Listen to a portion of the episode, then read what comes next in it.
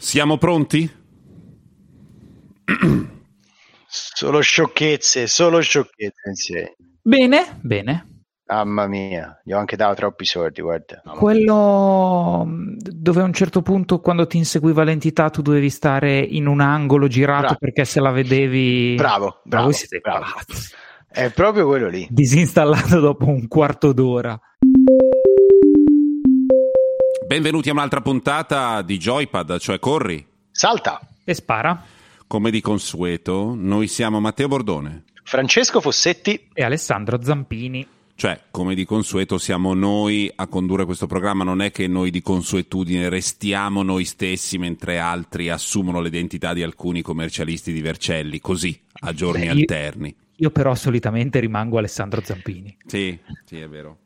Ehm, iniziamo questa puntata con un nuovo gioco che però solo alcuni di noi hanno provato, e questo nuovo gioco fa parte di una lunghissima serie de- alla quale ci dedicheremo nella prima parte di questa puntata, che è la serie Resident Evil, direi già Biohazard. eh, Resident Evil Village, la parola a Fossa.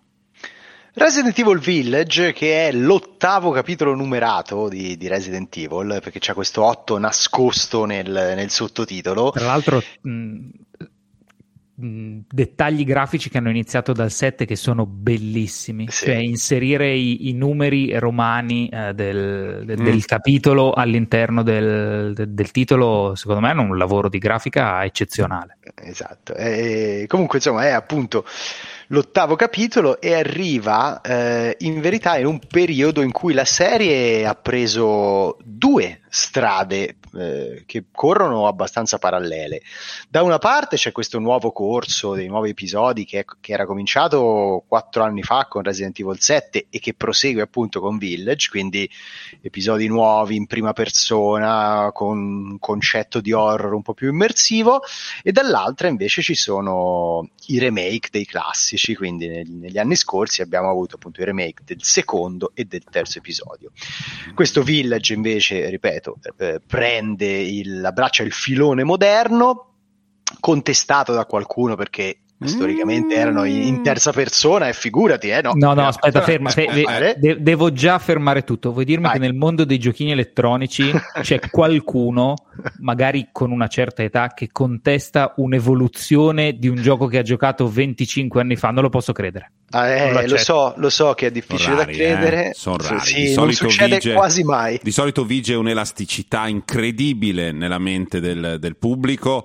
Qualche raro caso si impuntano un filino come, come questa volta. Di solito volta. Noi non li consideriamo neanche proteste se non arriviamo almeno alle venti trenta minacce di morte mm, verso mm. qualche sviluppatore. Meno è ordinaria amministrazione. eh. E, e quindi insomma ecco, è arrivato sul mercato, recupera la visuale in prima persona, dicevo, ma stavolta rispetto al settimo episodio eh, si vota un po' di più all'azione pura, cioè alle sparatorie, a quella componente un po' da um, film horror di serie B con l'action hero, che mm. comunque c'è sempre stata eh, nei Resident Evil, però è sempre, sempre coesistita anche con un elemento un po' più appunto survival, legato alla gestione dell'inventario, eh, al, um, agli enigmi un po' più elaborati, al senso di esplorazione, vai su e giù per le stanze della villa perché ti sei dimenticato la gemma da mettere nell'occhio della statua, ecco, tutta quella... quel sottofondo di backtracking è il termine tecnico che si, che si usa nel mondo dei videogiochi. Qua l'hanno abbastanza eliminato e sono andati, come successe per il quarto episodio, proprio nella direzione di un horror, horror nelle atmosfere ma non nelle meccaniche di gioco, perché quelle sono più action shooter, ecco. Io voglio dire meno male, perché il sette l'ho abbandonato, adesso per dirlo con un francesismo, con le mutande sgommate dopo un'ora forse, perché l'ho trovato, cioè era opprimente quell'ambientazione, quel, quel qualsiasi cosa, la, la musica, il ritmo, era... Ma era il suo bello. Esatto, per, a me è piaciuto tanto per forse, forse per chi riesce a reggere quel tipo di tensione. Io che sono un cagasotto non Ma, ce la faccio. Guarda, ti dirò... Questo ah, sono... Vai, vai. Io ho, l'ho iniziato qualche giorno fa e in realtà ci sto... giocando con un certo, con un certo gusto, è molto molto più affrontabile, non ti dà mai quel senso di Uh, di oppressione complessiva e totale che ti dava, che ti dava il sette. Per chi è super pauroso come me è molto più affrontabile, più gestibile. Il sette si rifaceva a un'estetica eh, splatter anni settanta, e, e c'erano citazioni continue, anche sostanzialmente una specie di omaggio all'ambientazione di Non aprite quella porta di Tobe Hooper, e c'erano anche delle citazioni di scene intere del, del film. E quindi un horror della marcescenza umana e sostanziale, un horror delle case che cadono a pezzi, delle, dei corpi che cadono a pezzi, delle persone orrende, prive di volontà, prive di senso del bene, amorali, proprio fuori da un contesto morale umano in cui il protagonista non è che lotti per il bene, lotta solo per la propria sovra- sopravvivenza, sì. Perché questi vogliono sbranarti e trasformarti in cibo per i gatti, probabilmente. Sì, il set era così, fermo restando che anche quello nelle ultime ore ripiegava un po' nella direzione che dicevo prima, quella del mm. protagonista che è, che è trasformato un po' in una macchina da guerra, sì. Ha accumulato per ore e ore munizioni e colpi di fucile, e quindi appunto dopo essere stato schiacciato dalla presenza di questa famiglia disfunzionale si prende un po' una rivincita e spara in faccia a tutto quello che gli si para davanti, però lo faceva esattamente proprio nell'ultima parte dell'avventura. Famiglia disfunzionale è, diciamo, un sottile eufemismo, un uso dell'eufemismo. A noi piace, sì, in questo podcast di videogiochi comunque usare la lingua e l'espressione in maniera plastica, quindi diciamo famiglia disfunzionale di gente che si mozza le braccia a vicenda per dispetto, così a tavola. E questo ottavo capitolo invece appunto va subito in direzione dell'azione, però mantiene, secondo me, non so a che punto è arrivato Zampa, un po' un fare Eh, antologico che lo porta a esplorare i vari contesti dell'horror. E se il sette faceva una citazione all'horror cinematografico, Village invece esplora i vari contesti dell'horror proprio videoludico, perché il gioco è diviso in quattro sezioni che sono legati, sono legate a quattro personalità un po' esuberante, diciamo. C'è un villain particolare, si chiama Madre Miranda, e c'ha quattro luogotenenti, e ognuno è collocato in una zona diversa della mappa, e queste zone della mappa si rifanno agli archetipi dell'horror videoludico. Il primo è un castello tutto con le stanze tutte affettate, mm-hmm. arredate eh, con eleganza, che ricorda molto proprio il, il Resident Evil classico, no? Villa Spencer, che era eh, questa creava questa dissonanza fra la bellezza degli arredi e il fatto che fosse infestata dagli zombie. Mm-hmm. Eh, il secondo è un po' invece eh, l'horror alla P T, quindi casa molto piccolina, ehm, oscure presenze che ti inseguono con costanza, poche armi, è l'unica sezione di, di Village che si gioca senza armi. Poi c'è un'altra sezione che cita apertamente Resident Evil quattro con l'iconografia del mostro della palude, e poi c'è una sezione finale un po' stravagante di un horror meccanico, quasi una fabbrica degli orrori. E secondo me questa galleria, diciamo, delle varie declinazioni dell'horror nei videogiochi funziona molto bene, è molto divertente, anche piacevole da scoprire. Ma voi che avete giocato il sette, mm. eh, io sono entrato adesso nell'otto, eh, però se non ci fosse scritto Resident Evil eh, sarebbe difficile ricollocarlo, o per me ricollegarlo a quello che è stata la serie almeno fino al sei. Qua mi, mi sembra più una roba da, da, da freak show, bizzarroni, eh, deformazioni, vampiri, ma non c'è quella roba del T-virus, degli zombie. Non c'è, eh, però ci sono degli elementi di connessione, e addirittura anche degli elementi di connessione comunque con l'Umbrella, perché in questo villaggio che è in eh, una regione sperduta eh, dell'Europa eh, dell'est eh, si ritrova un logo che ricorda quello dell'Umbrella, e andando avanti ci sarà la stanza spiegone, che c'è, cioè, una stanza piena di documenti. Se tu hai voglia ti metti a leggere e capisci come tutto si rintreccia nella mitologia di base di Resident Evil. Okay, okay. È molto secondaria come cosa, anche perché, sai, Resident Evil nasce eh, venticinque anni fa, quindi magari chi si approccia oggi al prodotto non è automatico che no no no ma bene. Infatti mh, nel senso mi sembra che così stiano cercando di accontentare di mm. tenersi la capra ai cavoli, facendo mm. di fatto una specie di soft reboot dal sette, quindi facendo sì. tutta un'altra roba, ma anche come, come iconografia, però mantenendo il numero alto, perché chi vuole insomma si c'ha lo stesso Chris Redfield che appare dopo venti secondi o Può, può leggersi tutta la spataffiata su... Eh, è esattamente quello, ma secondo me anche questo fatto che il numero sia nascosto nel, nel titolo è, è vero, è coerente stessa... con, questa, con questa strategia. Esatto, dalla stessa concezione. Se tu te lo vuoi giocare come Village, te lo giochi come Village. Se no è anche sai... Resident Evil. Bravo. Ci sta, in effetti è vero. Abbiamo parlato di Resident Evil Village e aspettiamo poi un gioco più approfondito da parte di tutti, forse per ritornarci, ma per ora ci è piaciuto. State sempre ascoltando Joypad, Joy Corri, salta e spara, e parliamo di giochi che fanno paura e che ci hanno particolarmente spaventato ultimamente. Cominciamo da quelli classici, di cui proprio Resident Evil è un capostipite. Eh, sì, eh. Questa puntata è un po' dedicata all'orrore, diciamo, proprio eh, la puntata scorsa l'abbiamo dedicata ai roguelike in, in attesa, cioè in occasione dell'uscita di Returnal, e qui eh, un pochino ci votiamo sull'orrore proprio in occasione dell'uscita di Resident Evil.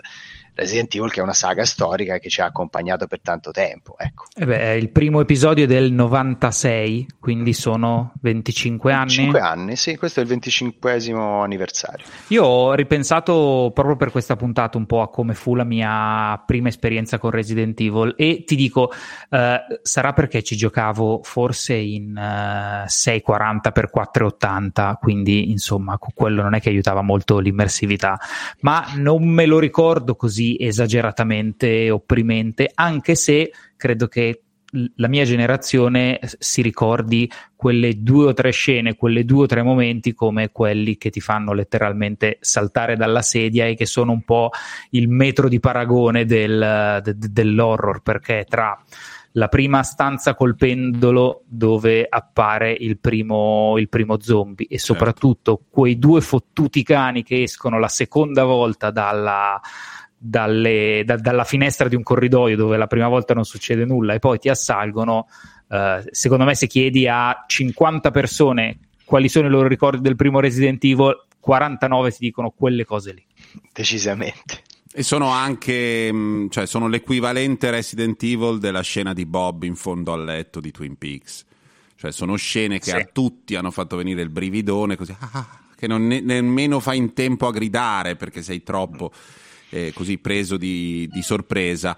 Io devo dire che di, di quei, beh, quei giochi avevano all'inizio, c'era un'ibridazione, come dicevamo prima, estetica fra la storia di fantasmi vittoriana e una storia di zombie, e la storia di fantasmi vittoriana è fatta di nobiltà, è fatta di vecchie magioni che nascondono segreti, è fatta di fantasmi, anche il fantasma stesso è altolocato. La storia di zombie invece è una storia, se prendiamo proprio Romero, è una storia di sinistra, è una critica sociale che tra- parla delle masse che si trasformano da consumatori senza volontà a esseri senza volontà. Quindi mettere, insie- mettere insieme queste due cose è stata la- è stato il tratto caratteristico di Resident Evil nel corso degli anni della serie tradizionale, e anche adesso dentro, dentro ai reboot in genere c'è questo effetto grande pettine, una spinetta che suona, il grammofono, tutti degli elementi che rimandano a un mondo di dolcezza, di,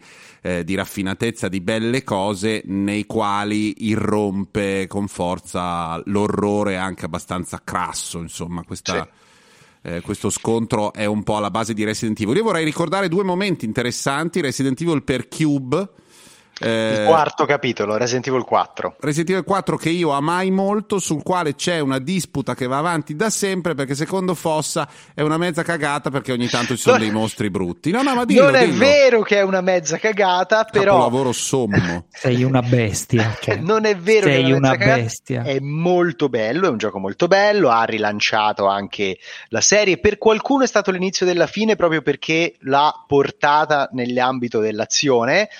Però in tutto questo non bisogna, secondo me, glorificarlo oltre quello che merita, perché l'inizio con questo villaggio e questo assedio, le campane che suonavano, eh, era molto sai, bello. D'altra parte anche, anche i videogiochi sono stato l'inizio della fine del poter giocare nel prato con gli amici a pallone. Eh. Ma entrando, dicevo, nel merito di Resident Evil quattro, nella seconda parte, sì, quando si andava vabbè. proprio nel castello, io ve lo ricordo sempre, ad un certo punto il protagonista veniva inseguito da una statua gigante di un nano vestito da Napoleone. È vero?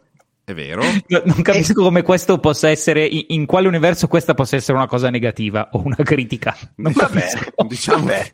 diciamo che la sospensione cioè... dell'incredulità lì prendeva un certo scossone. Esatto. Eh, però noi che eravamo dei fedeli... Ma pensa in Giappone quando lo stavano scrivendo, oh ma mettiamo il nano gigante vestito da Napoleone. Napoleone.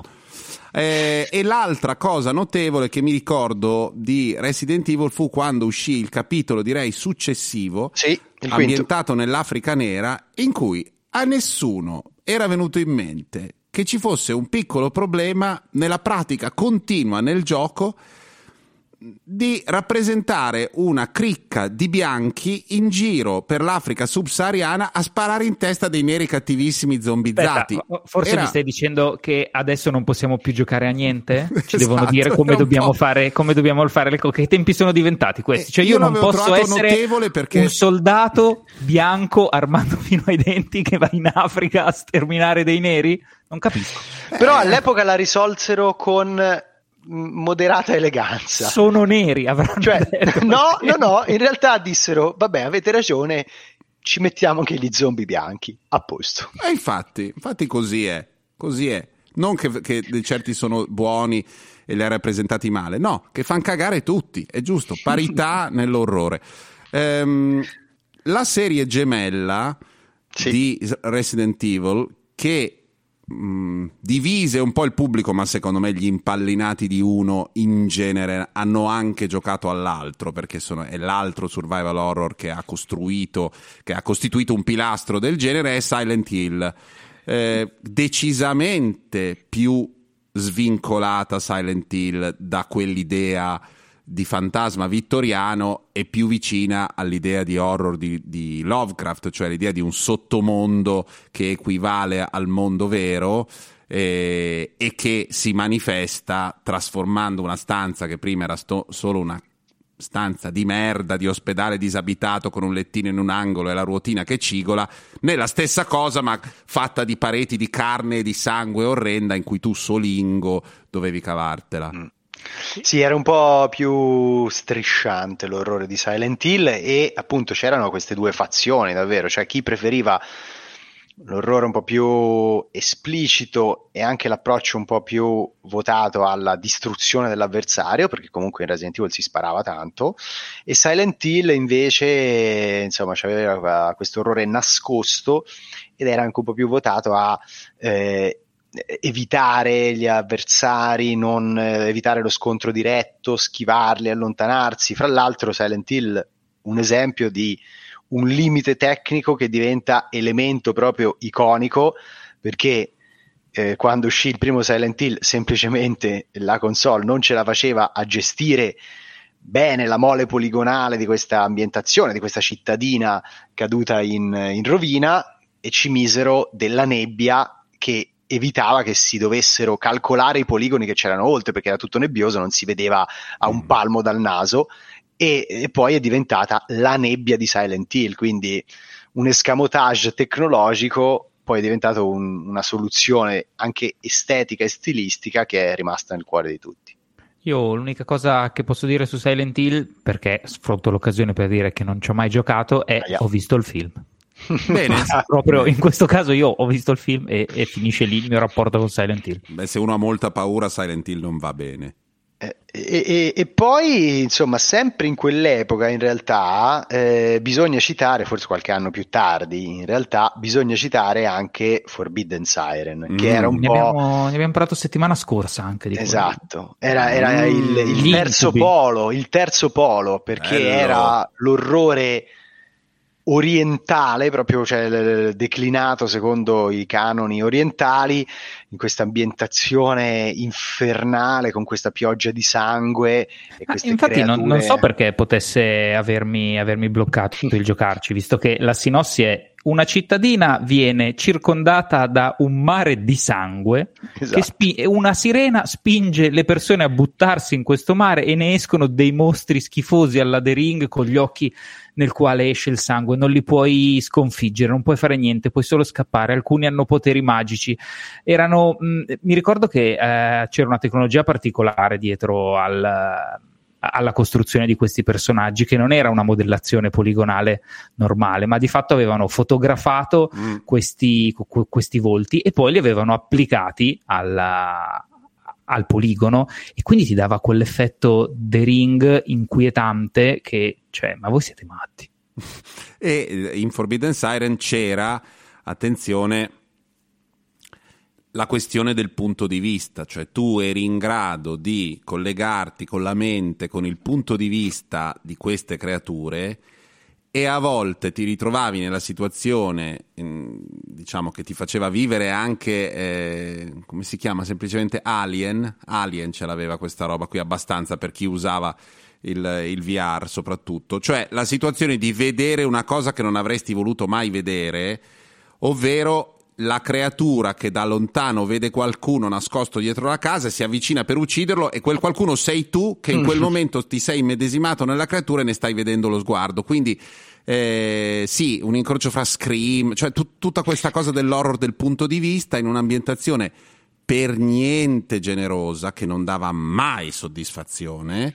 Poi non c'era contiguità crono- né di spazio né di tempo, per cui tu ti spostavi avanti e indietro nel tempo in queste giornate e anche nello spazio, e ti muovevi da un personaggio all'altro. Quindi dopo aver vissuto una scena in un villaggio eh, del Giappone rurale con le porte di, di carta di riso, ehm, magari finivi in una scena di un cacciatore solo in mezzo al niente che invece doveva camminare, il ritmo del gioco cambiava radicalmente e poi l'arrivo, insomma, l'arrivo delle creature ti riportava dentro. Era fatto molto molto molto bene, un gioco iper levigato, satinato, artigianale. Eh, che mi è mancato molto. Ne hanno fatto uno solo e basta? Eh, no, poi in realtà nell'epoca PlayStation tre ah. hanno fatto una um, andavano di moda i titoli era episodi, episodi. Sì, sì, eh, Blood Cards si chiamava ed era episodico, ma aveva un po' perso la, la bellezza delle origini, perché dopo, dopo Forbidden Siren, in realtà dopo l'epoca PlayStation due, l'horror come genere videoludico era entrato un po' in crisi, perché il mito della generazione PlayStation tre era proprio quello di andare a cercare, anche a livello di genere immaginario, un po' delle cose che potessero andare bene a una platea più ampia possibile, mentre l'horror chiaramente esclude a priori un, un certo numero di persone, fra cui per esempio anche Zampa.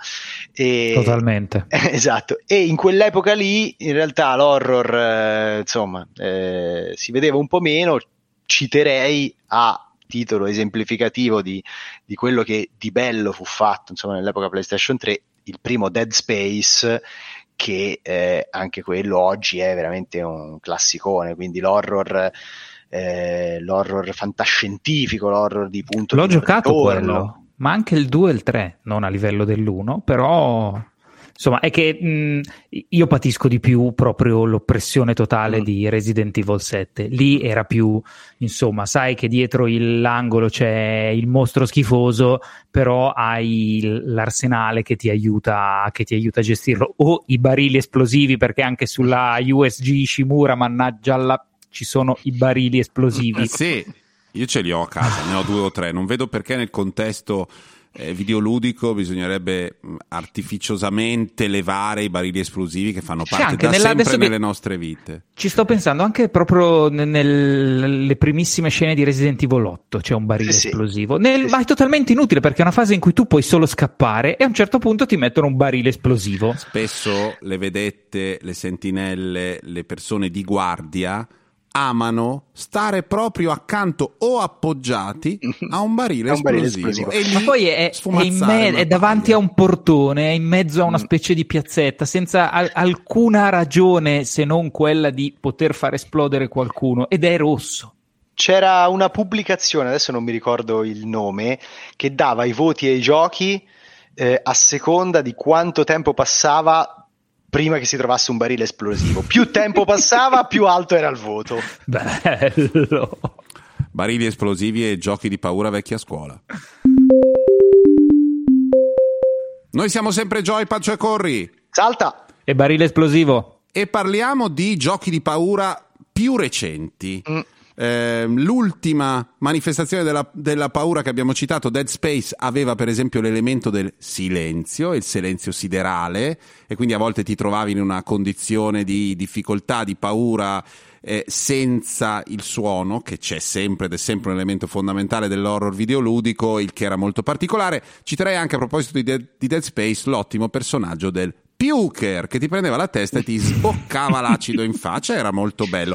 Ma dopo Dead Space, prima di una Gamescom a Colonia, qualche giorno prima, nel eh, PlayStation Store ehm, compare un gioco misterioso, ehm, veramente essenziale, una stanza d'albergo, una, sì, una specie di stanza d'albergo con una, una piantina a L, Eh, in cui in prima persona tu entri, arrivi in fondo alla prima parte, c'è la, il cucinino, giri a destra, ci sono delle porte e poi arrivi in fondo. Uscendo dall'altra parte, dalla, dalla stanza, ti ritrovi all'inizio. Questo piccolo ehm, dedalo orrorifico, ovviamente a ogni reiterazione del tuo passaggio nella casa, a ogni ripassaggio, diventa più spaventoso. Eh, all'inizio non si sapeva di chi fosse, si chiamava solo P T. Nel giro di poco tempo, tramite degli indizi, era una caccia al tesoro. Nel giro di ventiquattro ore, quarantotto ore, qualcuno capì eh, cos'era. Erano il nostro patatone Hideo Kojima insieme a Guillermo del Toro, e il progetto si chiamava P T. Ora, eh, P T non esiste più. Me lo confermate? Ma meno male! No, P T non esiste più, è vero, perché in realtà P T, la sigla sta per Playable Teaser, perché era un teaser giocabile mm.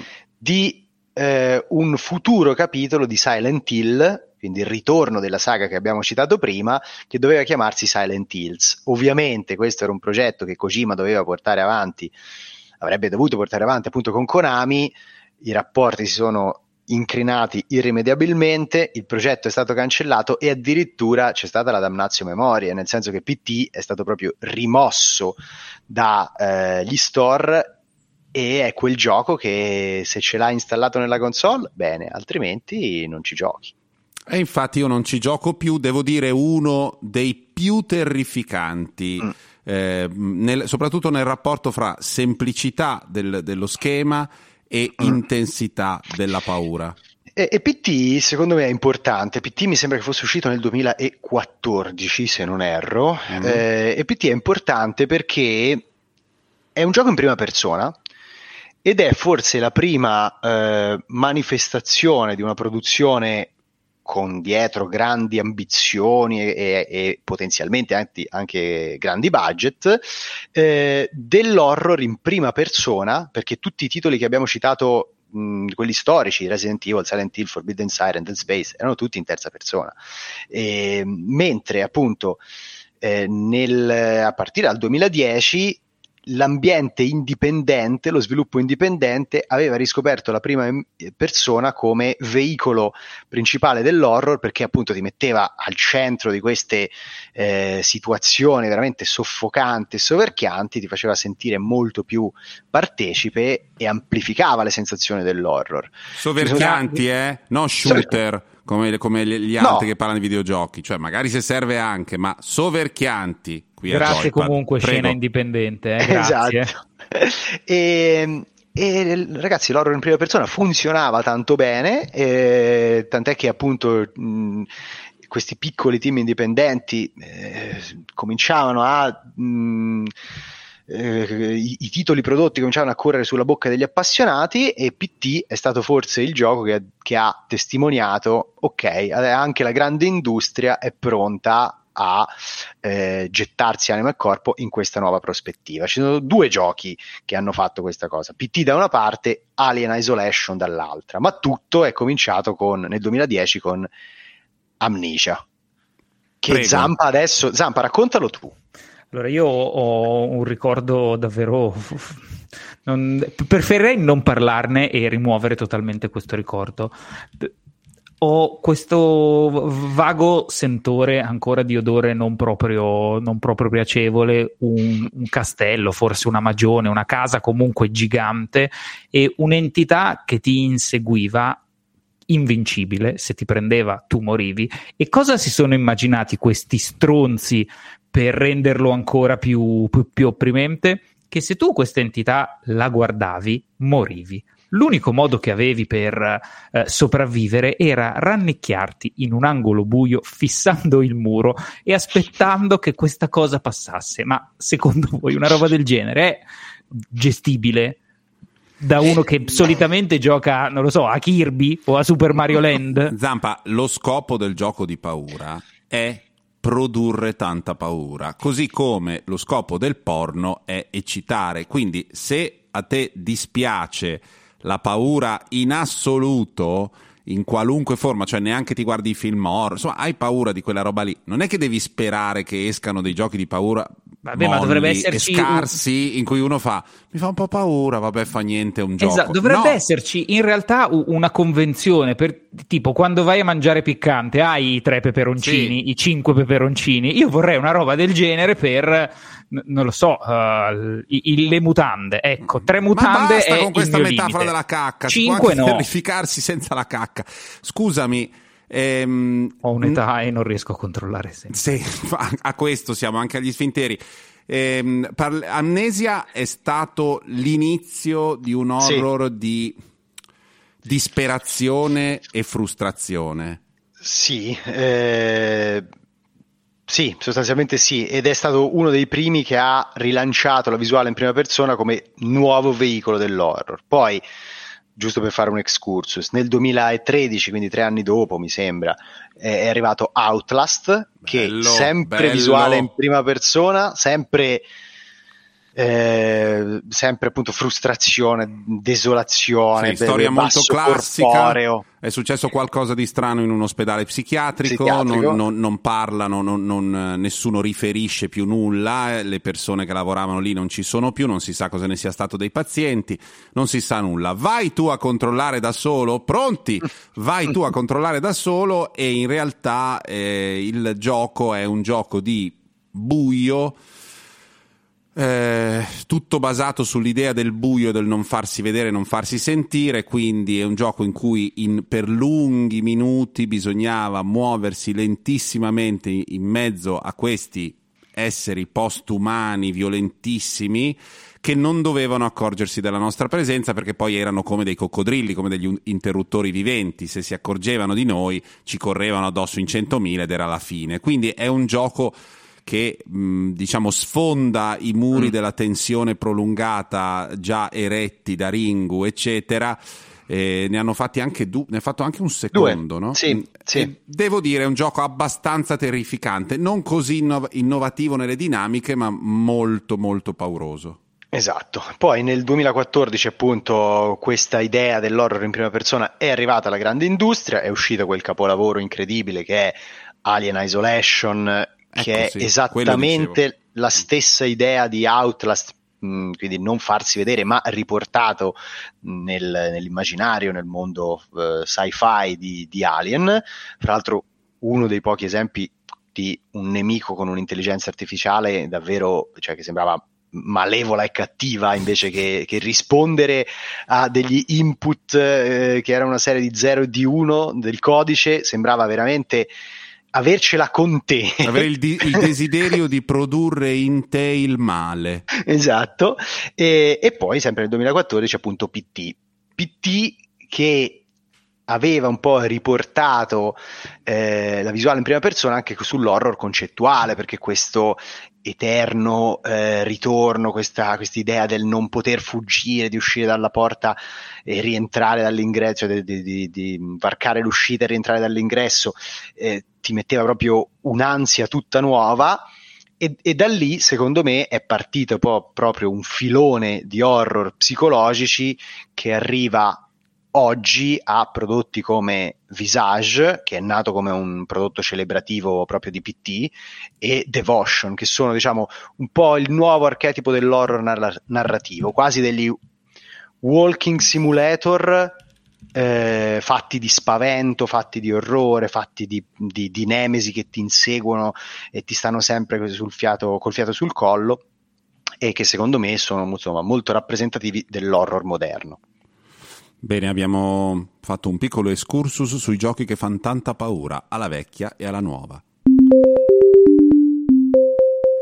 Ed eccoci arrivati a una rubrica ormai classica di Joypad, cioè per inciso corri, salta e spara. Quella in cui definiamo delle nuove categorie o cerchiamo di trovare delle parole più chiare. Io sono certo che una parte del nostro pubblico non così avvezzo ai videogiochi, che magari ci ascolta o ci legge o che faccia confusione fra la questione Souls-like e la questione Roguelike, due categorie che fino adesso abbiamo tenuto insieme nel neologismo giochi mortaccini, ma che in realtà sono due cose diverse. Uno è un mondo nel quale la morte, come un incudine della Warner Brothers, è sempre sulla tua testa e ti cade in testa, quindi tu devi diventare sempre più abile nell'evitare la morte, e un altro in cui ricominci continuamente da capo, ed è più il ricominciare il fulcro della questione che non il morire, e questi secondi sono i roguelike. Finora ci siamo? Me la passate questa distinzione? Sì, te la passo. Sì. E quindi io propongo, e vi lascio un'altra puntata per pensarci, di chiamarli giochi mortaccini e giochi rinascenti. Eh? Mm.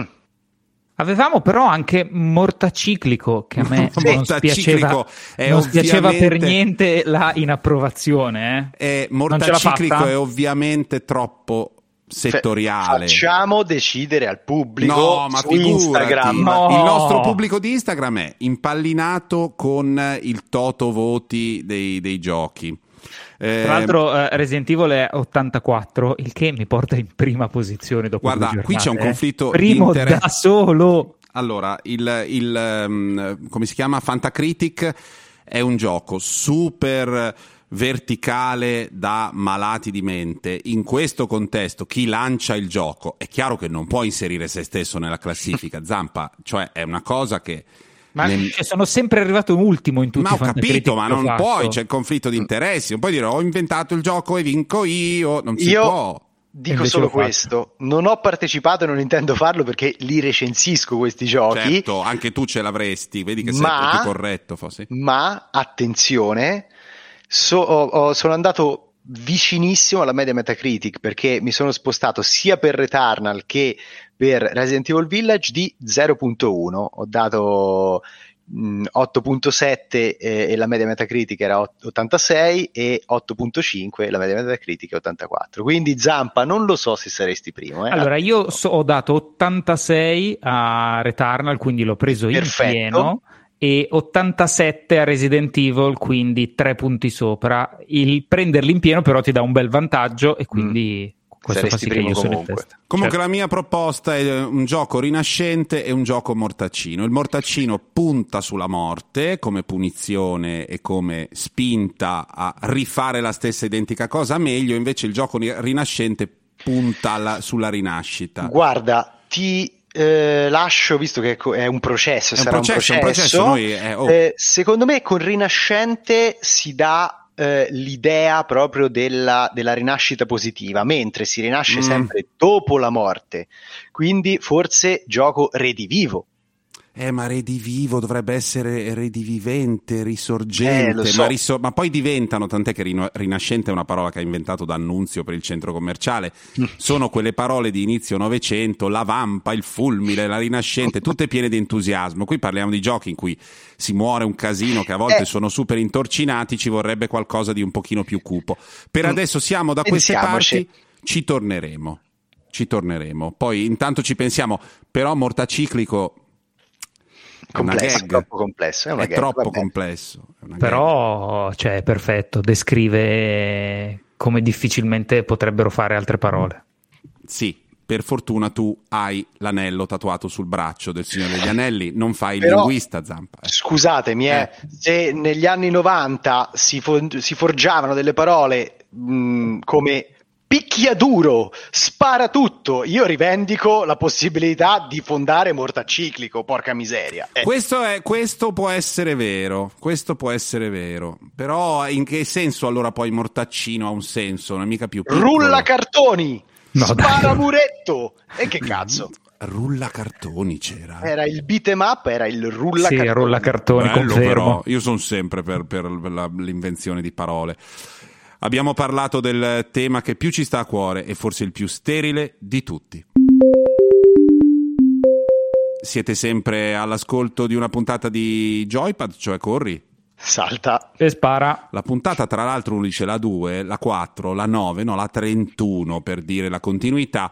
Eh, vediamo rapidamente trentuno pri- in uno span di quindici anni. Ma cosa te ne frega, smettila ossessivo. Eh, vediamo cosa ci aspetta. In hai fatto prossimi... passare span eh, io non posso però fare tutto, un po' presento, un po' sto attento alle parole vecchie, un po' i neologismi, un po' quelle nuove, e il nerd, ragazzi, lo span di quindici anni, dai su. Allora, cosa ci aspetta nelle prossime settimane, nei prossimi mesi? Eh, abbiamo una serie di giochi e abbiamo anche l'argomento E tre. Cosa ne è dell'E tre?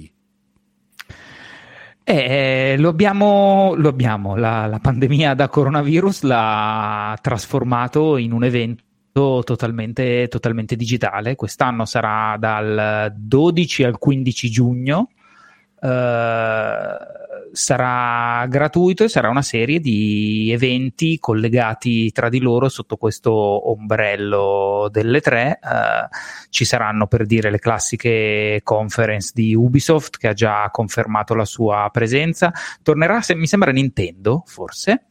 Sì. Uh, Sony ha detto mm, mm, mm, forse, forse no. Ci sarà quella entusiasmante momento che Matteo seguiremo io e te insieme, che è la conferenza sul gaming P C. Proprio bello. Quello siamo, siamo già lì pronti. Io credo e... che Sony abbia detto I don't think uh, I'm going to come to Los Angeles.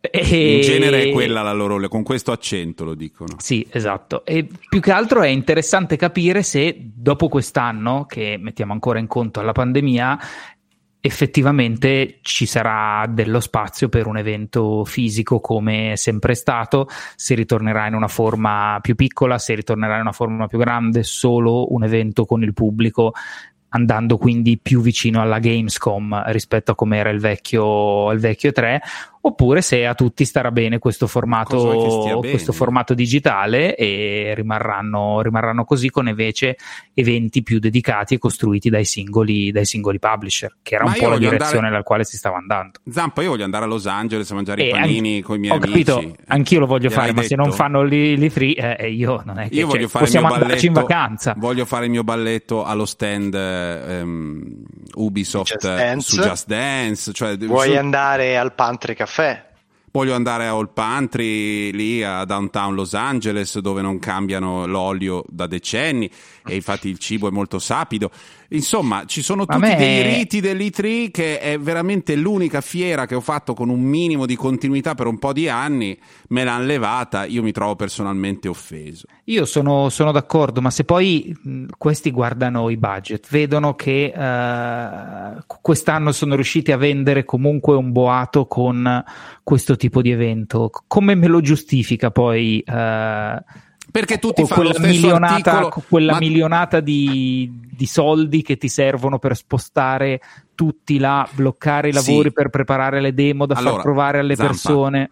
È una delle Io... industrie più ricche del mondo. Adesso questa tua linea ligure sul, sull'industria videoludica mi sembra veramente assurda. C'è una montagna di denaro per tutto. Tutti pagherà Epic se vuol pagare, ma non dico che devo andarci io, ma no, questa ma idea sparagnina che proprio che perché hanno online, così tanti poi...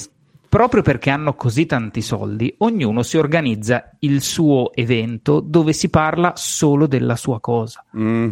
E, e se ne avessero meno avrebbero la necessità di confederarsi, come è sempre stato, e di unirsi sotto l'ESA crea... per, sì, per crea per un creare... interesse per il per, è vero, eh? Bisogna vedere se siamo già abbiamo già scollinato abbastanza al punto che l'interesse generico per i videogiochi non vada sollecitato con una fiera di settore e, e invece avvenga per ogni prodotto, che è come fa il cinema, per capirci. Il cinema ha dei premi, sì, per far parlare la stampa dei film, ha un sacco di eventi qua e là, ma è diverso. La promozione del film è fatta singolarmente e arriva anche ai media mainstream senza problemi. I videogiochi hanno sempre avuto bisogno di quella spinta in più, la fierona gigante. Secondo può me non essere, ce l'hanno più da un po'. Può essere che adesso non, non, ha, non serva più, però... Eh, boh. Non lo so, eh, non sono del tutto sicuro, nel senso che alle tre andava veramente chiunque e eh, nonostante i publisher dovessero un po' sgomitare perché erano appunto in tanti, però il numero di articoli, video, contenuti che veniva prodotto alle tre, anche senza spendere per, direttamente per chiamare i giornalisti, era... inarrivabile in qualsiasi altra occasione, situazione e parte dell'anno. Cioè i press tour singoli li hanno sempre fatti, ma dall'Italia andavano cinque persone, sei persone, alle tre dall'Italia ne andavano quarantasette ed era dall'Italia, figurarsi dall'America, dai paesi anglofoni, cioè mh, no, è vero che quel eh... tipo di esposizione la ottieni solo così. Non lo so, perché è comunque annegata in una produzione editoriale sterminata. Cioè, se tu vai, guardi un, un sito che sta coprendo le tre, ogni giorno ha uh, in media quattro, cinque, sei, sette tra anteprime, uh, prove. Sì. Uh, non è... fa Blizzard, organizza la BlizzCon e per tre giorni si parla solo di quello con uno o due giochi al giorno.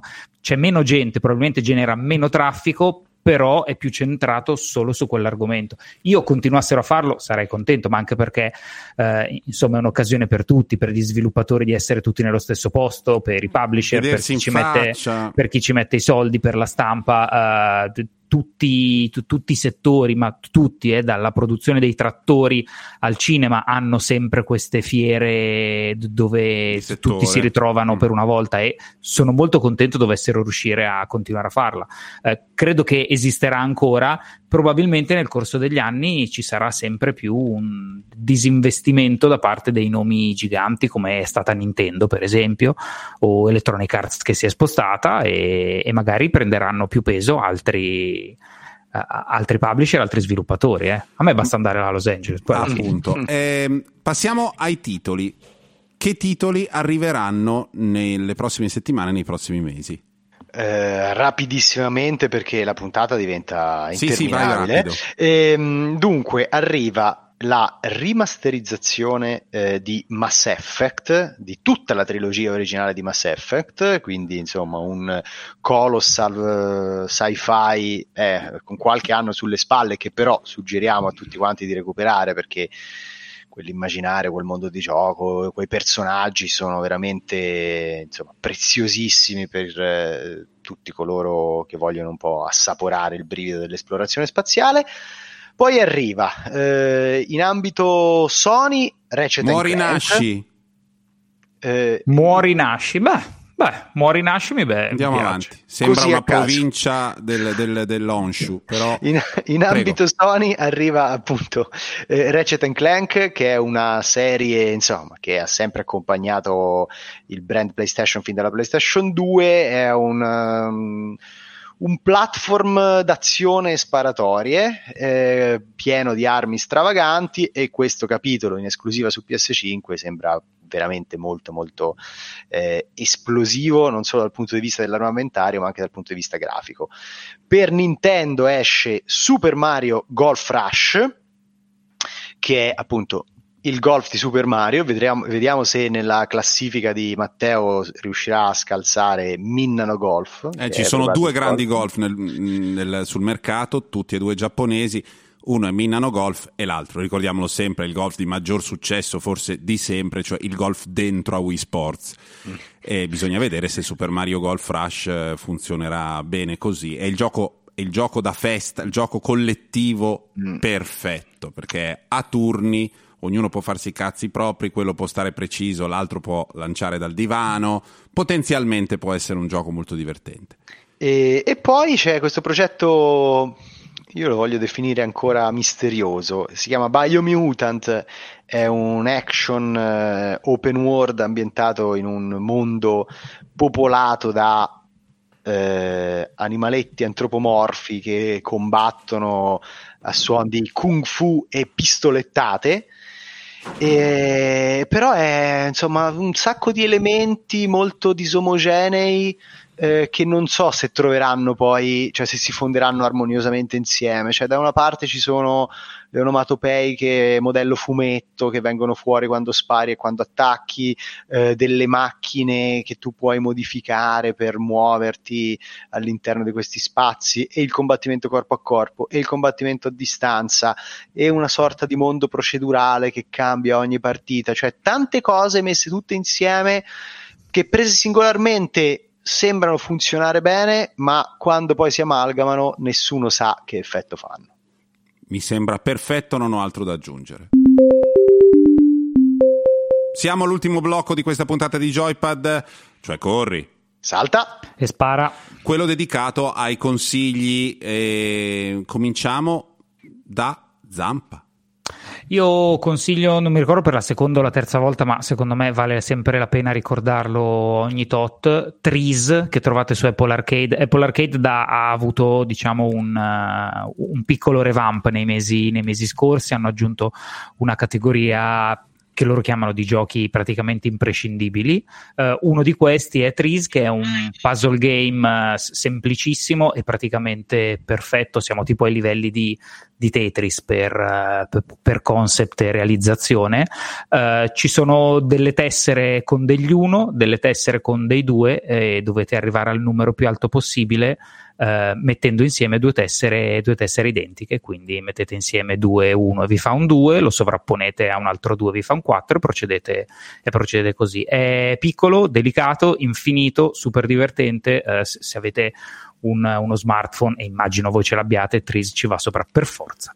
Io non ho niente da consigliare nello specifico, segnalo che è uscita con una um, oscillazione nella forza che ovviamente insomma non vista da chi eh, non, non um, frequenta il mondo di Call of Duty Warzone, cosa che appunto boh, forse tra un po' ti farò anche il calcio, chi lo sa, adesso sto facendo. È uscita la nuova mappa, ehm, è sostanzialmente identica alla vecchia e ehm, ribadisco il concetto: se volete provare questo gioco sappiate A, che è l'unico gioco che tirerà in, se avete un'età per cui avete dei nipoti, tira in mezzo i nipoti. Cioè, saputo di questo mio interesse per Warzone, i miei nipoti che hanno venti anni sono usciti di testa: zio, allora giochiamo insieme, andiamo a fare giù eh! questa cosa, e nessun altro gioco lo, può, lo, lo, lo riesce a fare. Cioè ci vorrebbe forse Fortnite, ma mi metto a giocare a Fortnite davvero. Ecco, Warzone invece riesce a farlo, e mh, dopo, ul, dopo il, ulteriore esperienza, ribadisco, va bene mh, costruire una specie di alternativa all'estetica fascistona di Warzone, tutta la guerra, combatti, in cui ti fai portare dietro quasi come un peso morto. Cioè già all'inizio della partita io sono nella condizione di dire: lasciatemi qui, sono troppo, vi rallento troppo, lasciatemi qui e andate a vincere per me. E, e questo è bello, perché è una, una versione mh, anche un po' così solidale di Warzone, che io riesco a fare grazie a un gruppo di benemeriti Eh, giocatori capaci di portarsi dietro uno incapace che attira i nemici saltellando, si ferma negli angoli di spalle. Eh, insomma, esiste una strada più umana per, per giocare a Warzone. Prego, Fossa. Io invece vado su una produzione italiana che si chiama one hundred days, cento giorni, ed è sviluppata da un team eh, piccolino che si chiama Broken Arms Games, eh, che eh, ha sede eh, nelle Langhe, quindi dove si produce un sacco di vino, e il gioco parla proprio di produzione vitivinicola. È un piccolo gestionale in cui bisogna gestire eh, i tempi che poi scandiscono appunto la produzione del vino e cercare poco a poco di migliorare la propria azienda investendo in tecnologie, ma anche mm. abbinando in maniera oculata tipo di terreno e vitigno, ehm, brand identity, e quindi insomma anche eh, trovare un design delle bottiglie e via dicendo. È, è molto molto gradevole e molto rilassante. Ah, e... diciamo un Farmville senza il fottone di riclicca, rifai, stai qui. Esatto. No, ah. no, non, non c'è proprio quel, fu- cioè non è, non è modello Farmville e insomma quelle. È un Sin, è eh, un Sin City che hai già pagato solo del vino, bravo, in cui te bravo. ne stai bello tranquillo e aspetti che venga il Barolo. Esatto, e, e, aspetti che venga Barolo e Barbera, esattamente quella cosa lì. Eh, carino anche il nome, che è molto tecnico, perché cento giorni sono eh, è il, il lasso di tempo, mi spiegava il team di sviluppo quando l'ho, l'ho intervistato, eh, in cui la foglia di vite nutre fisicamente la pianta e quindi gli acini d'uva, eh, e quindi è eh, appunto, un, eh, appunto un, una terminologia che viene utilizzata nella produzione vitivinicola. eh, one hundred days. Quanto costa? Poco. È su Poco, Steam. venti euro, sì. Va bene. Eh, diciamo che abbiamo parlato di una marea di cose, ancora non abbiamo risolto alcune questioni, meglio così perché altrimenti non avremo più niente da dire. Avete sentito un'altra puntata di Joypad, cioè corri, salta e spara.